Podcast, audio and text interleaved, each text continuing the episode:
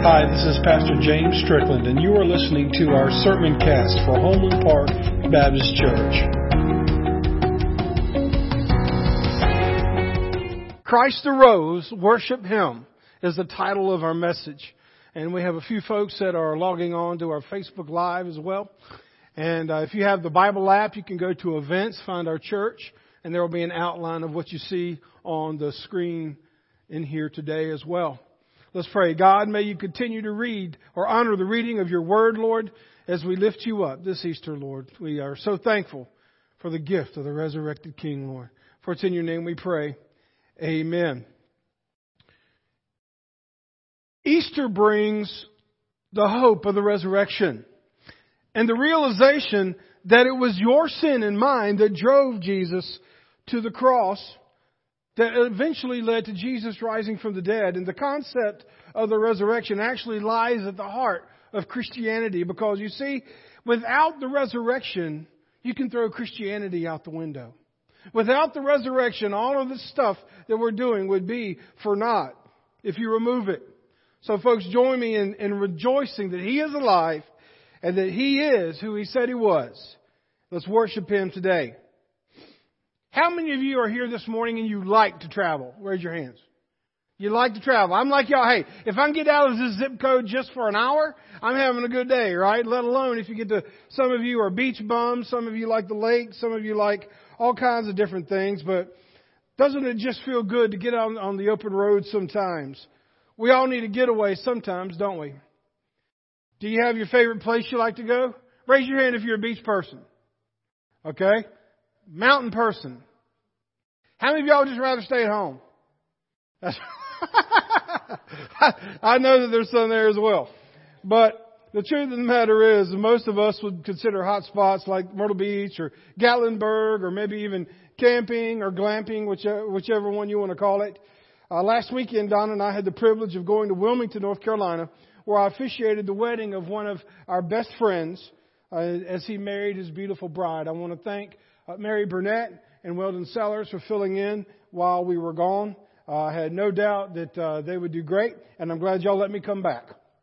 But uh, it's no secret to those of you who know that, that we all enjoy going to Wilmington. Um, and the thing is, is we used to live there. We our cars almost know the way perfectly of how to get there. And still, it, it amazes me. Do you ever know where you're going, but you still use your your your GPS app? Or Google Maps or whatever you use. That's crazy. You know where you're going, but you might miss a traffic update or you might miss a detour. And, and that, that's me. You know, there's times I say, why do you need a GPS? You know where you're going. Well, sometimes you just don't know what's going to happen.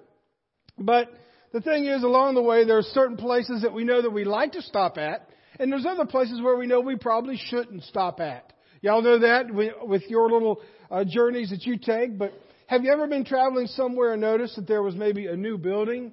Or that a business has changed its name? Or, or maybe it's closed up or torn down? Just, you know, hey, you, t- you tell somebody, that's different. That, they've upgraded that. They're, they're out of business. Y'all ever done that? Or am I the only one? Come on. All right, little interaction this morning. Good deal. Well, the thing is, is that each time you travel to see something, new and exciting, that's what it is. New and exciting. And there are certain, and even though you go down the same road all the time, there are certain benchmarks or signs that you look for in your journey that remind you of where you are, how far you've gone, and how far you've got left to go. Well, Easter, as we are here this morning, Easter provides a great checkpoint or a benchmark for your faith and mine too. Many people, they live their lives every day trying to keep it normal, have that sense of normalcy. But the truth, however, is that there's no such thing as normal. As we approach Easter, I encourage you to take a moment, just a moment, to take inventory of your own life, to pause and reflect on what Jesus has done for you and what you have done or, or not done for Him today. Because Easter brings hope. Easter brings hope of the resurrection and the realization that our sin is what drove him to the cross. As we worship together this morning, let me encourage you to take inventory on the journey you are on with Jesus.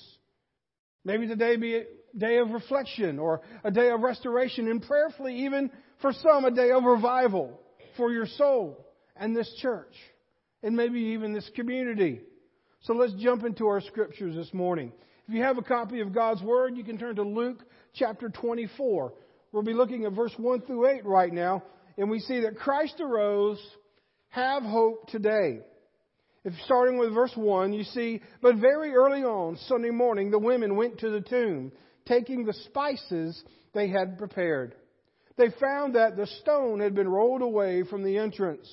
So they went in, but they didn't find the body of the Lord Jesus.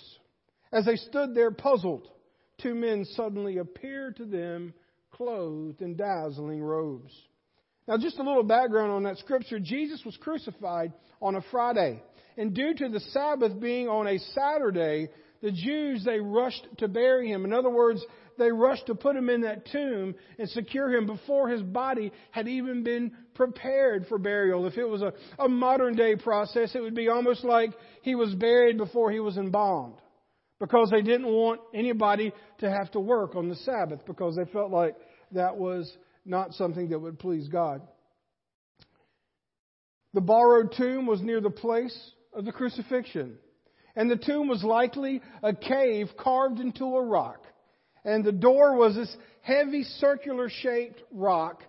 And it, it, it was in a track. And so you'd have to get these strong men to move it back and forth to get it open and closed. And so this was done to ensure that no one would disturb the remains. Yes, unfortunately, there were people, and there still may even be people today that are known as, I guess you would say, grave robbers.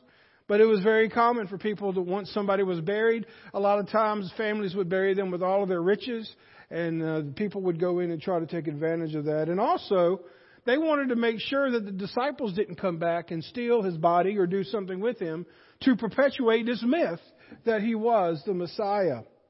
So just a little background on that. His body was laid in the tomb. The stone was rolled to close the opening, and the tomb would have a small entrance probably with a couple compartments in it where they would lay the bodies after being wrapped with linens. So what do you think the women were expecting to find there?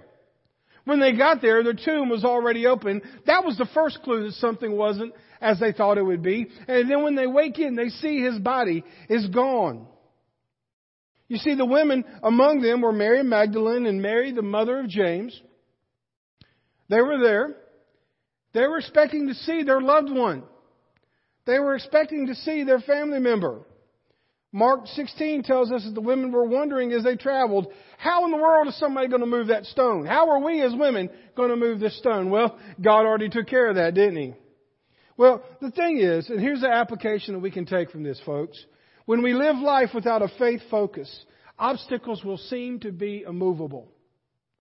If you live your life, and I live my life without a faith focus, the things that are in front of us, the, the bills that we have to pay, the things we have to do at our work, the way we have to provide for our families, the, the different things that God puts in our path, the health problems, all of these things that they seem immovable. If we look at those things without a faith focus, they will overtake us.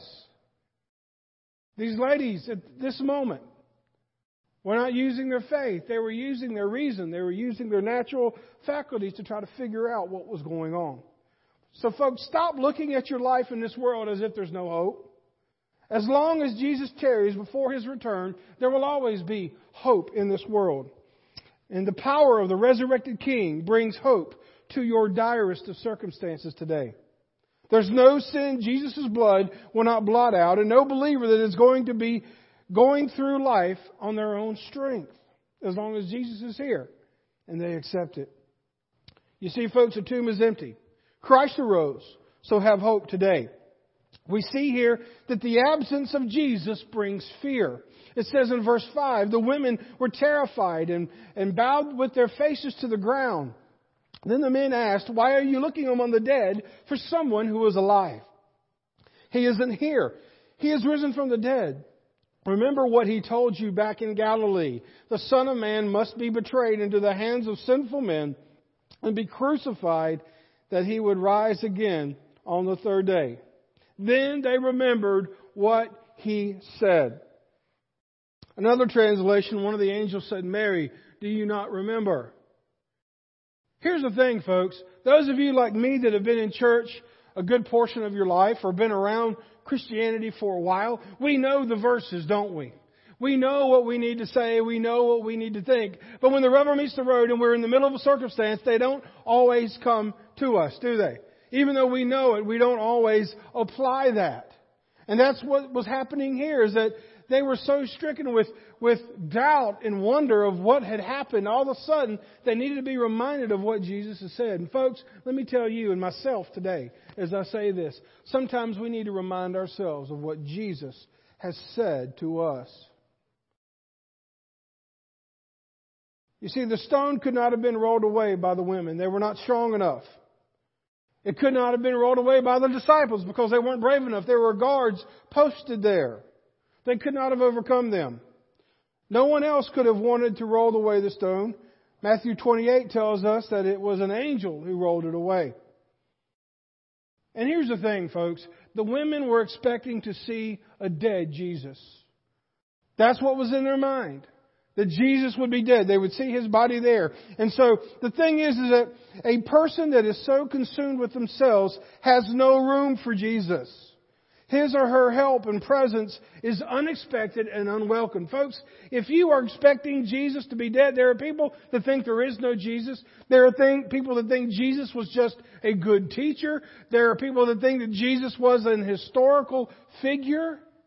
When you remove the deity from Jesus, when you remove the divinity from Jesus, when you remove the resurrection from Jesus, he becomes another figure in a book.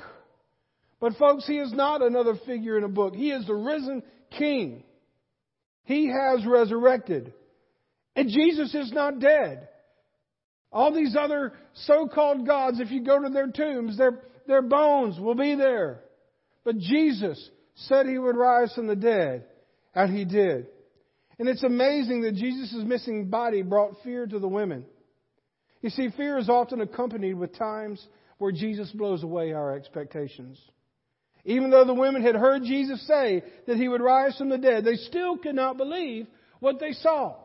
Have you ever been in a situation where God does something and you just can't believe it? It doesn't make sense. People ask me all the time, well, how will I know God's will? I'll say, well, there's a few ways. If you want to know what God's will is, God's will is not some great destination that you hope to find. It's not a way to break up with a boyfriend or a girlfriend. It is not anything other than just living according to God's Word every day. And then sometimes it means acting on faith when you can't trust what you see. People ask me, well, how do I know that's God's will when they're coming up with big situations? And I'll say, well, I found in my life God speaks to us through His Scripture, through prayer, and through the counsel of godly people. So, my friends, if you're considering a big situation and you're looking for God's will, make sure it matches up with God's Word, not the opinions of your friends, not just what your preacher thinks or your Sunday school teacher thinks. Make sure it matches up with God's will. Don't take the Facebook post or the Facebook poll and get your biblical truth from that. It is, they all three have to line up. God's Word, God's will, and the counsel of wise people. And when those three match up, you can tell at least what your next step is going to be. And then the next thing is, I would say this God's will is likely the one that makes, makes the least sense. When I look back in my life, there are things, there's my plans, and then there's what God did. And God, nine times out of ten, what He wanted me to do put me in an uncomfortable position. But it always took faith, and it always grew it. Maybe you have seen that in your own life as well. I like when they said, Why are you looking among the dead for those who are alive? Folks, you may find temporary happiness in things that are not related to Jesus, but that is just fleeting. It's kind of like if you get a, a good marshmallow pie or something like that and you, and you eat it and you're like, man, that's good. And then before you know it, it's just nothing but air and then it's gone. For those of you that like Japanese and Chinese food, you eat it and then it doesn't stay with you that long, does it? It's almost like you rent the food. But the thing is, is that Jesus is not a quick meal. He's not even a meat and three, folks. Jesus is our nourishment. Jesus is our strength. And Jesus is written. If you are trying to find meaning in anything other than Jesus, you are looking to dead things instead of Jesus who is alive. The second thing that we see is that Christ arose, come and see. In verses 9 through 12, it says, So they rushed back to the tomb to tell his eleven disciples and everyone else that what had happened. And it was Mary Magdalene, Joanna, Mary the mother of James, and several other women who told the apostles about what happened. Just a little side note, those of you that are all about um, uh, equality and making sure that, that women have their rights, I want you to understand something, women and men. The fact that the women were the first witnesses to the resurrected king and that they had more than one person there.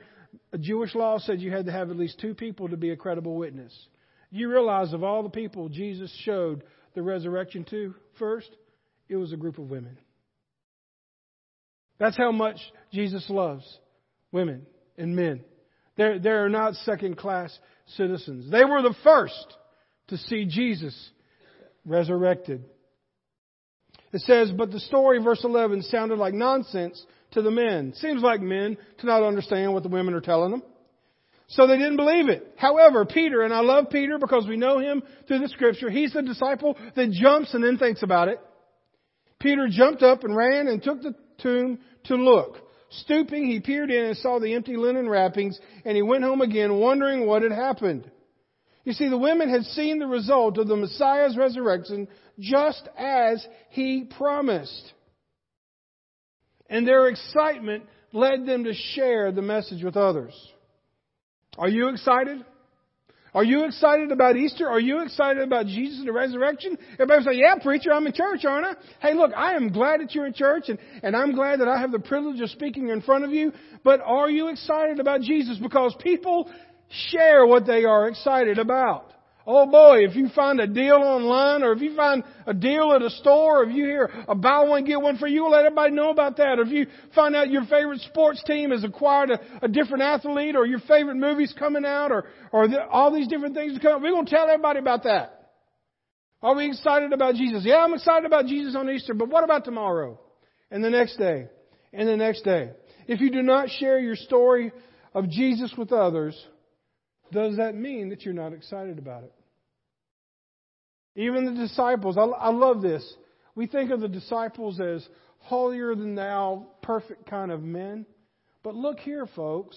The disciples didn't even believe it. They had actually seen Jesus do miracles. They had heard his teaching. They went through Jesus. They had been, they were first-hand observers and yet still had problems figuring it out. So, my friend, if you're having problems figuring out your faith, take heart. Know that Jesus will be patient with you just as he was with his disciples. And when you and I process things that are beyond our control or belief, there's a moment where we say, No way. But remember, with God, there is always a way. At this point, Peter knew what he saw, but he was struggling to believe it. Folks, you can know in your head that Jesus rose from the dead, but unless you know his words, it will not make sense. The third thing that we see in verses 44 through 48 Christ arose, go and tell. Then he said, When I was with you before, I told you that everything written about me in the law of Moses and the prophets and in the Psalms must be fulfilled. Then he opened their minds to understand the scriptures. And he said, Yes, it was written long ago that the Messiah would suffer and die and rise from the dead on the third day. It was also written that this message would be proclaimed in the authority of his name to all the nations. Beginning in Jerusalem, there is forgiveness of sins for all who repent. There is forgiveness of sins for all who repent. And it says, You are witnesses to all these things. What we see here is Jesus is reinforcing the gospel story to his disciples. The cross was necessary for man to be forgiven and redeemed. It's almost like if you go to a store and they have an item on sale and you miss it and they run out of it and they say, I'll give you a rain check. And you say, yeah, I'll take the rain check. And what is that rain check? You are guaranteed when that item comes back in stock, you can redeem it for that item. And folks, you are that rain check. You have been redeemed by the blood of the Lamb. You were dead in your sin, but because of Jesus, you are redeemed, you are forgiven, and you are free, my friend, because Jesus has risen from the dead. We also must proclaim and tell others about Him. We share orders. When we share Jesus, we are sharing it because He has commissioned us to do that and that we share it under His authority. I know the common misconception is, is that, well, we go to church and we pay our preacher to do this. I got news for you. I'm going to be held accountable for what I do in my sharing Jesus, but you are too. This is, you can't subcontract sharing the gospel.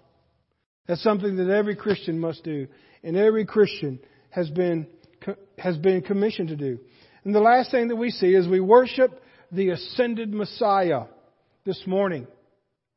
We worship the ascended Messiah this morning. It says in verse 50, Then Jesus led them to Bethany, and lifting his hands to heaven, he blessed them. And while he was blessing them, he left them and was taken to heaven.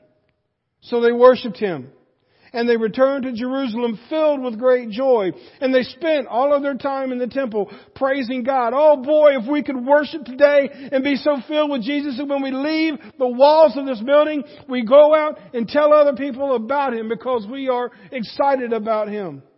You see, Jesus blessed His disciples and the church. Jesus continued to appear to His people for 40 days following His resurrection. And as Jesus left this earth, He blessed His church, and He continues to do so to this day. We receive this blessing when we worship in church and when we serve Him. And the thing is that this blessing Jesus gives you is sufficient to carry you through anything. The only thing that will keep you from God's blessing is not participating in it. So I'll close with this. Worship is not about winning God's favor. You already have it, folks. You do not need to win God's favor, whether you are a Christian or far away from God this morning in this sanctuary or watching by this video. If you feel like you are far away from God, you still have God's favor. You just need to accept it. Worship is not about winning God's favor. you have it because of what Jesus has done for you. Worship is not about winning God's favor. You already have it. Worshiping God is giving Him the praise He deserves.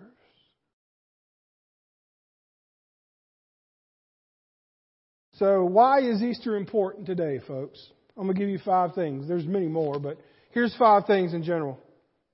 Number one, the resurrection is proof that God exists and He has a plan for your life.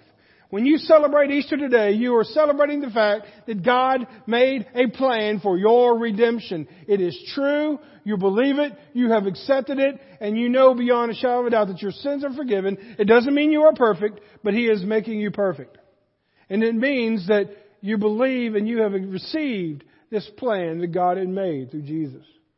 The second thing, the resurrection proves that God does not want people to perish in hell. Again, I, I hear people say all the time, why does God send people to hell? He does not send people to hell. They send themselves by who they choose to follow. If Jesus sent people, if Jesus enjoyed sending people to hell, He never would have sent His Son, Jesus Christ, to die for your sins and mine. And He never would have made it to where He resurrected so that that way we know that this is not the end. We go on to a better place. That is why when I counsel with families after families and friends at a graveside and those that know Christ know that that ground or that mausoleum or that urn is not the end, but it is the beginning of another journey. It is because of the resurrection of Jesus Christ. It is because that He has made this plan for your redemption. It is because He doesn't want people to perish. He gives a way out if people will take it. The third thing, the resurrection proves that Jesus was and is the Messiah of the Old Testament. Over 300 some prophecies Jesus fulfilled from the Old Testament. Number four, the resurrection proves that you can take Jesus at His word. And I mean every word. Look, Jesus said, I will rise again. And He did. And for my friends who have been taking the journey with us in Revelation, He says, I am coming again. He will. And then the fifth thing, the resurrection proves eternal life can only be found through Him. John 14:6 says it best, I am the way, the truth and the life. No man comes to the Father except through me. So folks, Christ arose. May you worship him. He is worthy of your worship. You are worthy of his love. And evaluate today where you are on your journey with him and make corrections where they need to be made. Let's pray. God, I thank you for this Easter Sunday. I thank you that we serve a Savior that has risen, that Lord, the grave is not the end, that Lord, this is not as bad as it gets, that Lord, we know that there is a better place waiting for us. Just as we have the hope of heaven, we have the hope of serving you every day. And Lord, if there is one person here that does not know you as their Savior and Lord that maybe today has realized that, okay, I get it. The power of the resurrection means that I can have eternal life and that I can have forgiveness of my sins if I would only repent and confess and tell Jesus that I want Him to come into my life. There may be somebody here in this sanctuary today or watching by way of video. This invitation time it's for anyone that was from, respond. Maybe there's a believer here today that has just kind of let their faith go by the wayside on the journey. Maybe today, this Easter, is the benchmark to say, look, it is today where I refresh and renew my commitment to you, Jesus. Whatever commitment you want to make, may you make it today. As we sing this hymn of invitation, you come down front. I will pray with you. The church will rejoice with you and make your commitment today. For it's in your name I pray. Amen.